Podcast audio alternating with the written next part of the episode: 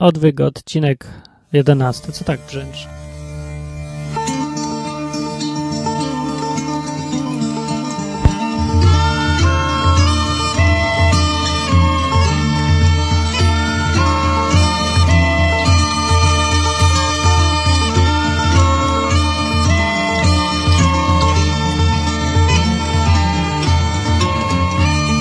Halo, halo. Pracuję na sprzęcie i mam coś za bardzo brzęczy. Sekundę. No już lepiej teraz. E, odwyk odcinek 10. Znów mówi Martin. Hmm, e, tak. Powoli się muszę wprowadzić w tok mówienia na odwyku, ponieważ ostatnio mam coraz mniej czasu i coraz mniej możliwości obrabiania tego, co nagrywam, więc będzie już tak na żywca całkiem nagrywanie przez najbliższy czas. No, w końcu podcast to podcast, ma być na żywo, a nie to nie jest audycja radiowa, także no taki mało profesjonalny twór. Mm, ok, ostatni odcinek, numer 10 podcastu e, cieszył się e, powodzeniem większym niż się spodziewałem i pobił rekord e, podcastowy. To był odcinek podcastu polskiego, w którym było najwięcej komentarzy do tej pory 45 komentarzy. Dyskusja się rozwina bardzo fajna i ciekawa. Jak ktoś nie czytał, to zapraszam, tylko dosyć dużo czytania wyszło, bo dosyć długie komentarze, ale za to najczęściej konkretne i uniknęliśmy na szczęście bluzgania po sobie, obrzucania się błotem i tak dalej to jest zawsze plus wielki. Szczególne podziękowania za dyskusję dla niejakiego Dobrowa, który był zwolennikiem ewolucji i się wypowiadał. Bardzo się cieszę, bo to znaczy, że e, są ludzie, którzy no, nie boją się mówić. Nie, znaczy, no, chciałbym uniknąć, żeby odwyk się stał takim podcastem dla zamkniętego kręgu ludzi, którzy tak samo myślą no, dobrze, że różni ludzie słuchają i, duż, i, różne mają poglądy i potem się dyskutuje jest fajnie. No i ludzie sobie poszerzają horyzonty. Nawet jak nikt się do niczego nie przekona, to się nawzajem poznają ludzie. No i to jest zawsze plus. E, także dziękuję bardzo.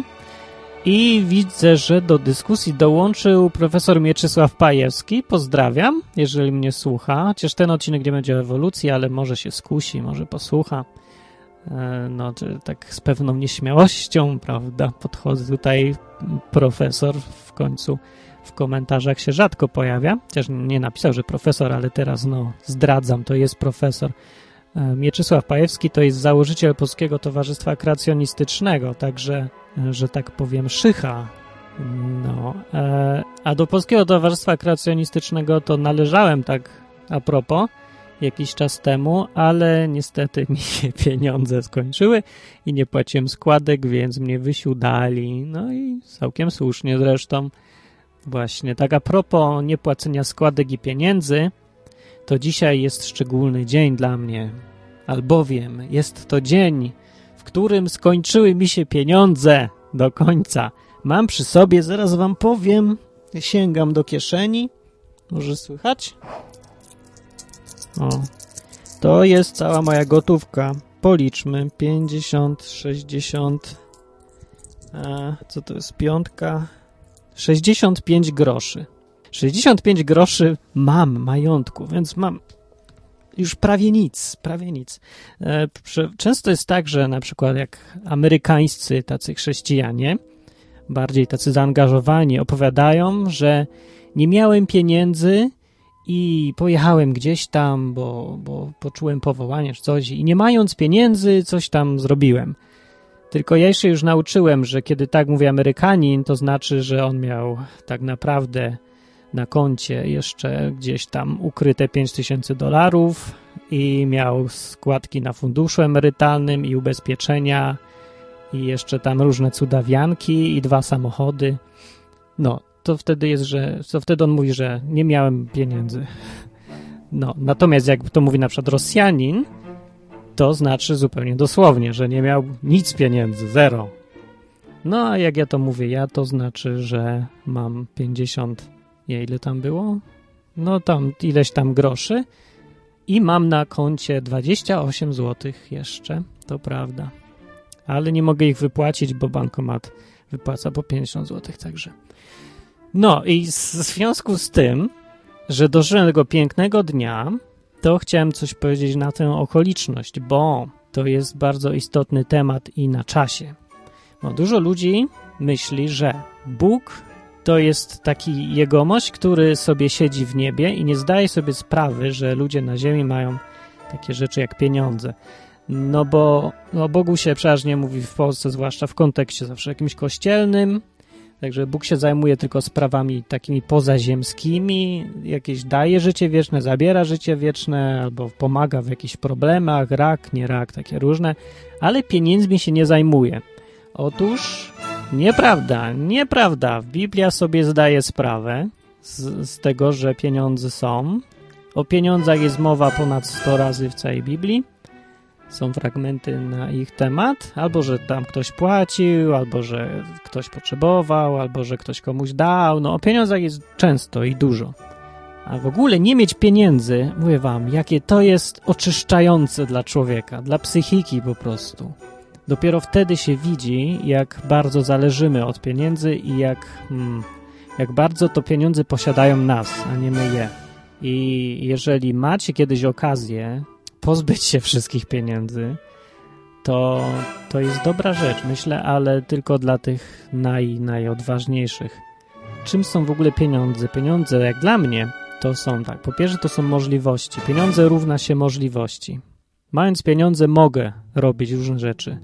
Mogę coś kupić, ale mogę gdzieś pojechać, mogę z kimś, nie wiem, porozmawiać przez telefon. To są możliwości. Nie mając pieniędzy, nie mam możliwości, nie mam wyboru. A po drugie, pieniądze dają poczucie bezpieczeństwa i tego się nie czuje, dopóki się tego nie straci. Coś jak zdrowie. Jak się dopiero nie ma pieniędzy, to widać, jakie one miały znaczenie dopiero. Skupmy się na tym, co ma Bóg do pieniędzy i co on o nich sądzi. No, Bóg jest realistą, wbrew pozorom. To nie jest e, taki typ, jak się go przedstawia w kościele. W ogóle, a propos kościoła, żadna instytucja, ani żadna organizacja, ani żadna grupa ludzi nie poczyniła tyle szkody w przedstawianiu Boga, co Kościół. Nikt nie przedstawia Boga w tak pokręconym świetle, jak Kościół to robi. No, zakładając, że to, co o Bogu wiedzieć można, to można się dowiedzieć z Biblii. No to Kościół robi fatalne tutaj. Więc w ramach odwyku od tego wszystkiego naprostujmy sobie światopogląd i dowiedzmy się, co mówi Biblia na ten temat. No więc tak, Biblia bardzo realistycznie mówi tak. Dzisiaj będą cytaty. Księdze Salomona, kaznodzieje, mówi Gdyż pod osłoną mądrości jest tak, jak pod osłoną pieniędzy.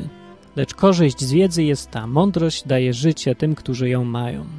Jak widać, Bóg zdaje sprawę, że pieniądze dają osłonę, aczkolwiek bardziej ceni mądrość niż pieniądze.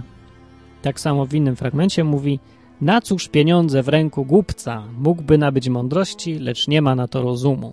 Też całkiem realistycznie, bo głupiec idzie do Tesco i kupuje sobie piwo na przykład, zamiast kupić sobie książkę w księgarni obok. I w tej samej księdze, tu jest często o pieniądzach albo bogactwie, jest napisane, kto miłuje pieniądze, pieniędzmi się nie nasyci, a kto miłuje bogactwo, zysków mieć nie będzie.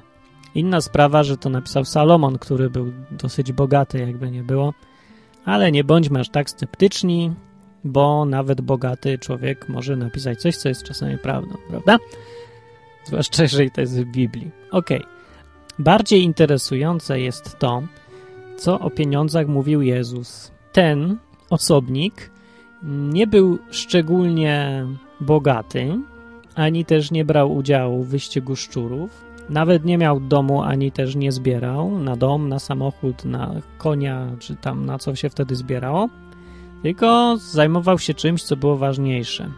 Głównie można powiedzieć, że skupiał się na ludziach. I kiedyś też doszedłem do tego wniosku, jeszcze jakbym mały, to tak sobie myślałem, co by tu w życiu robić. No ale w sumie aż tak, bo znowu mały nie byłem. Jak byłem bardzo mały, to myślałem, gdzie tu kupić loda i o jakim smaku. No ale dobra, byłem potem już trochę większy i myślałem sobie, co by tu robić w życiu i co jest ważne. Niektórzy tak mają, że tak myślą. I doszedłem do wniosku, że najlepiej jest inwestować w to, co trwa jak najdłużej. Bo stwierdziłem, że jak se zjem loda albo się tam na huśtawce, no to to trwa ile? Chwilkę, nie wiem, parę minut, może godzinę, może dwie godziny i koniec, nic z tego nie mam.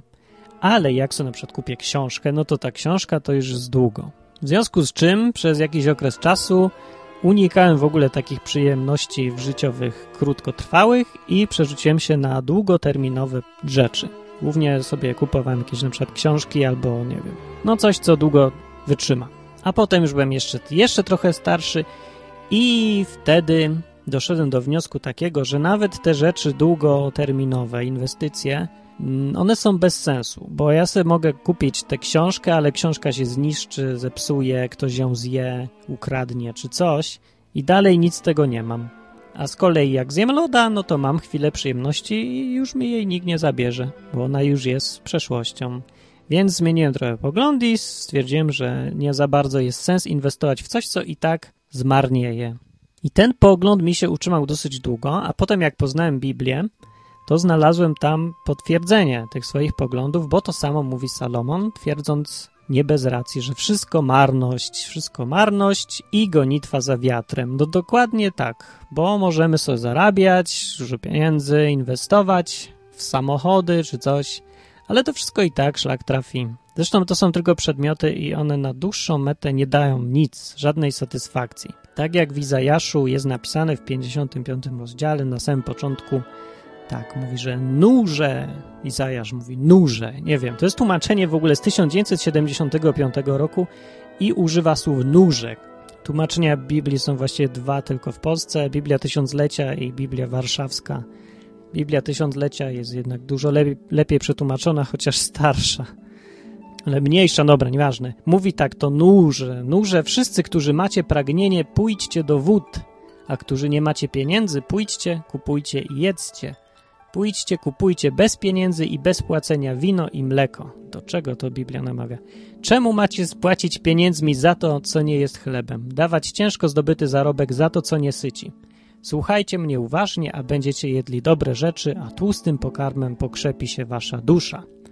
Tak pisze Izajasz, mając oczywiście na myśli to, że rzeczy materialne nie sycą i nie nasycą i rzeczy, które się da kupić za pieniądze, nic z nich nie zostanie, nie wypełnią i nie dadzą satysfakcji na dłuższy czas. Ale właśnie miałem mówić o tym, co Jezus mówił o pieniądzach. No więc jak wiadomo, on ich sam nie miał.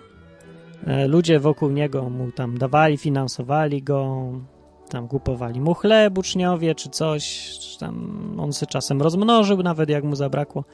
I o pieniądzach w sumie on się nie wypowiadał tak dużo sam. Mówił raz, że łatwiej wielbłądowi przejść przez ucho igielne niż bogatemu wejść do Królestwa Bożego. Co, co przy okazji dowodzi, że miał poczucie humoru ciekawe, bo jak się dowiedziałem od paru osób, ucho igielne to była nazwa bramy w Jerozolimie, która była wąska rzeczywiście. No i wielbłąd mógł przejść przez nią, ale się strasznie musiał przeciskać. Z tego porównania wynika też, że Bóg ma swoje sposoby na różne rzeczy, które się wydają niemożliwe. Także sam Jezus mówił o tym, żeby bogatym nie być. Mówił też różnym osobom, żeby sprzedawały wszystko, co mają i szuli za nim. No to mówił tym takim bogatszym głównie, bo ci biedniejsi i tak nic nie mieli, no to co im miał mówić? Nie należy z tego wyciągać pochopnego wniosku, że od każdego Bóg tego wymaga, żeby nic nie robili i chodzili, bo tak jak w wojsku są jedni, którzy idą do przodu i coś robią i są też tacy, którzy dowożą im chleb, nie? Aczkolwiek ogólnie rzecz biorąc, bogatym być jest niewskazane. Dlaczego? Dlatego, że w pierwszym liście Tymoteusza, do Tymoteusza w 6.10 jest napisane albowiem korzeniem wszelkiego zła jest miłość pieniędzy, Niektórzy ulegając jej zboczyli z drogi wiary i uwikłali się sami w przeróżne cierpienia. Tak jest napisane w Nowym Testamencie. Ten werset też należy czytać tak, jak jest napisane. Nie, że pieniądze są złe, jak dużo ludzi sobie lubi upraszczać, ale miłość do pieniędzy jest korzeniem różnego rodzaju zła. Dlaczego to jest źle? Z tego powodu właśnie, o którym mówi ten werset, że uwikłali się sami w przeróżne cierpienia. Wiele osób myśli, że Bóg daje różne przekazania, zakazy, nakazy, Ogólnie z powodu tego, że Bóg jest wredny, nie lubi się bawić i lubi mieć wszystko pod kontrolą. Coś jak, nie wiem, biskupi w średniowiecznej Europie, prawda? I zabrania to, bo jest wredny ogólnie. Nie, Bóg nie jest wredny, Bóg jest mądry. To my jesteśmy głupi, nie wiemy sami, czego chcemy i dostając to, czego chcemy, jesteśmy mniej szczęśliwi niż zanim to dostaliśmy. Bóg, będąc mądry, zabrania tych rzeczy, które nam szkodzą. No, my jesteśmy jak głupie dzieci, że chcemy się nażreć cukierkami, aż nam powypadają zęby i będzie nam niedobrze. Mądrze jest słuchać tego, co Bóg doradza, a wyraźnie doradza, żeby ostrożnie z pieniędzmi. Jezus sam mówił, żeby nie gromadzić sobie skarbów na ziemi, tylko w niebie, bo na ziemi złodzieje kradną i wszystko niszczeje i ginie. I potem powiedział, że tam, gdzie jest twój skarb, tam będzie twoje serce. I ma to sens, bo w co inwestujesz, o tym będziesz myślał i o to się będziesz starał. Jeżeli inwestujesz w te rzeczy, które sobie możesz kupić, no to będziesz o nich myślał, o nie się martwił, o nie się starał. Pamiętam, jak sobie kiedyś kupiłem motorower, e, no to na samym początku, jak go kupiłem, to pamiętam, że odkryłem, że jestem mniej wolny mając go, niż wcześniej, jak go nie miałem, co mnie dosyć zdziwiło bo się nie spodziewałem takiego efektu. Problem polegał na tym, że jak on gdzieś tam stał, to ja się ciągle bałem, że albo go ukradną, a jak już gdzieś jechałem, to też bałem się, że zgaśnie. Potem musiałem myśleć, żeby mieć na paliwo, żeby zapłacić te wszystkie składki, że trzeba go umyć, że trzeba go dokręcić. A wiem, że są tacy ludzie na Śląsku, co nie śpią po nocach, bo się boją, że im ktoś ukradnie malucha. Problem polega z tym, że nie sposób się przed tym ustrzec bo to jest naturalne w człowieku, że człowiek zawsze dąży do większej wygody i do poczucia bezpieczeństwa. Kiedy już ma tą wygodę i poczucie bezpieczeństwa, to się od nich uzależnia. I przestaje być wolny, przestaje robić to, co chce i zaczyna robić to, co musi. A kiedy człowiek robi to, co musi, a nie to, co chce, to przestaje być szczęśliwy. To jeszcze parę kawałków z Biblii na temat pieniędzy. Zaraz na początku w dziejach apostolskich jest taka historia, że był pewien mąż imieniem Ananiasz ze swoją żoną Safirą. Sprzedał posiadłość i za wiedzą żony zachował dla siebie część pieniędzy, a resztę przyniósł i złożył u stóp apostołów. No, dlatego, że tam był taki system, że oni mieli jakby komunę. Czy nie jakby, mieli komunę. Po prostu żyli wspólnie, mieszkali razem. Jak nowi przychodzili, to sprzedawali wszystko, co mają i dawali do wspólnego worka.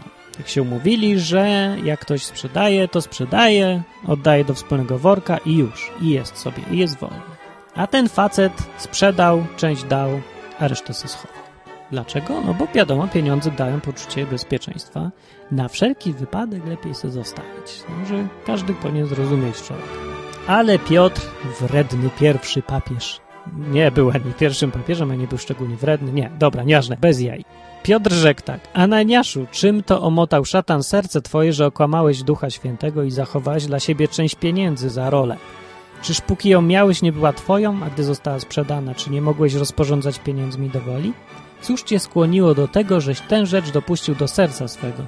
Nie ludziom skłamałeś, lecz Bogu. Ananiasz zaś, słysząc te słowa, upadł i wyzionął ducha.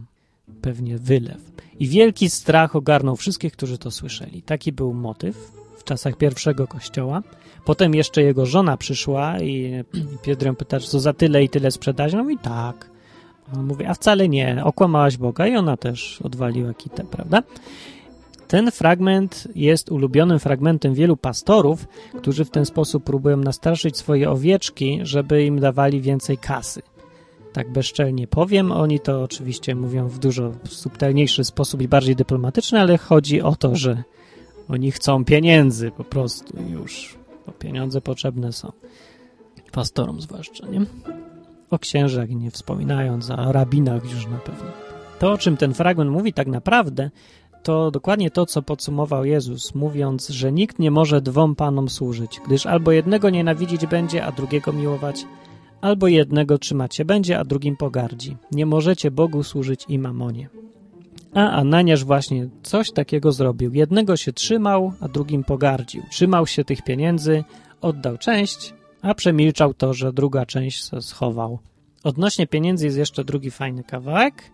Jest napisane, że gdy apostołowie w Jerozolimie usłyszeli, że Samaria przyjęła Słowo Boże, wysłali do nich Piotra i Jana.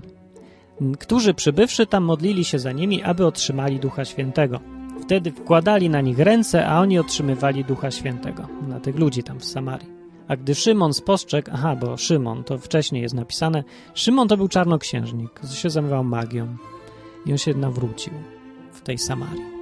No, więc gdy ten Szymon spostrzegł, że duch bywa udzielany przez wkładanie rąk apostołów, przyniósł im pieniądze i powiedział, dajcie im mnie tę moc, aby ten, na kogo ręce włożę, otrzymał Ducha Świętego. Co chciał kupić, biznesmen taki. A Piotr rzekł do niego, niech zginą wraz z tobą pieniądze twoje, żeś mniemał, iż za pieniądze można nabyć dar Boży. Z czego wniosek płynie oczywisty, że nie wszystko da się kupić za pieniądze. A jeszcze możecie opieprzyć przyszły papież na przykład, jak będziesz próbował. Nie wiem, co ja dziś z tym papieżem. No, apostoł, no, papież. No to tyle, co ja chciałem o pieniądzach właściwie, na tę okoliczność, że ich nie mam. Bo wiecie, normalnie bywa w życiu różnie, nie? Ci, co z was żyją dłużej, to już się pewnie zorientowali. Raz są pieniądze, raz ich nie ma. Raz masz za dużo i nie musisz liczyć, idziesz do sklepu i nie patrzysz na cenę, a raz nie masz na Coca-Colę, na przykład jak ja teraz. A naprawdę szczęśliwi ludzie na tym świecie to nie są ci, którzy mają pieniądze. To są ci, którzy mając pieniądze zachowują się tak, jak wtedy, kiedy ich nie mają. To są ludzie, którzy mają właściwie porozmieszczane priorytety w życiu i inwestują w te rzeczy, które nie giną. No kończąc już ten wątek o inwestycjach, jak już byłem starszy, jeszcze bardziej, to doszedłem do wniosku, że są rzeczy, w które warto inwestować i to są rzeczy, które nigdy nie zginą. Takich rzeczy jest dosyć mało, ale są rzeczy, które są wieczne i będą trwać. I tą rzeczą po pierwsze jest Bóg, bo On będzie zawsze. W relacje z Nim warto inwestować, bo ona zawsze będzie. A w końcu to jest szycha, warto mieć dobre kontakty z szychą, nie? Zwłaszcza z taką, która nigdy ze stołka nie spadnie. A po drugie, warto inwestować w ludzi, bo ludzie też są wieczni, znaczy w duch człowieka jest wieczny. Ludzie umierają, ale to jest tylko przejście do czegoś innego. Według Biblii niebo nie jest wcale nagrodą za to, co dobrego robimy, ale z drugiej strony jest wyraźnie napisane w wielu miejscach, że za wszystko, co dobre i bezinteresowne zrobimy, będzie jakaś nagroda. Także to nie zginie na pewno. Chociaż to nie jest klucz do nieba wcale. Wbrew pozorom. No, według tego, co mówi Biblia. Tak, tylko łatwo się o tym mówi, ale trudniej to robić w życiu, bo powiedzmy, że konsumpcjonizm i kupowanie nowych rzeczy i branie udziału w promocjach w Tesco czy gdzieś tam, no ma dużo lepszy marketing niż robienie czegoś dobrego dla innych, prawda? Jakoś nie widziałem ogłoszeń w telewizji, że dziś promocja, odwiedź chorą babcię, za to dostaniesz w niebie 20% więcej czegoś, albo nie, są reklamy, że zrób coś dla siebie, kup sobie, pożycz pieniądze dla siebie, żebyś mógł dla siebie kupić samochód, w którym będziesz dojeżdżał do swojej pracy, dzięki której będziesz zarabiał ileś tam i konsumował i rozwijał swoje ja, aż napęcznieje do takich rozmiarów, że sam z sobą nie będziesz mógł już wytrzymać. Trzeba przyznać, że to jest propozycja nadzwyczaj kusząca.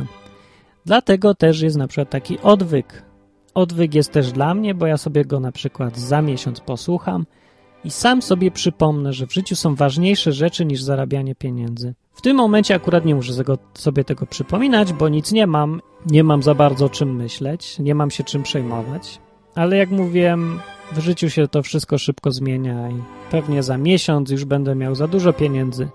I być może już mi się nie będzie chciało na przykład nagrywać odwyku albo gadać z ludźmi, Będę chodził sobie do pracy codziennie, będę sobie jadł dobre rzeczy, oglądał filmy i zapomnę w tym wszystkim o tym, co jest dużo ważniejsze, bo mi będzie za wygodnie.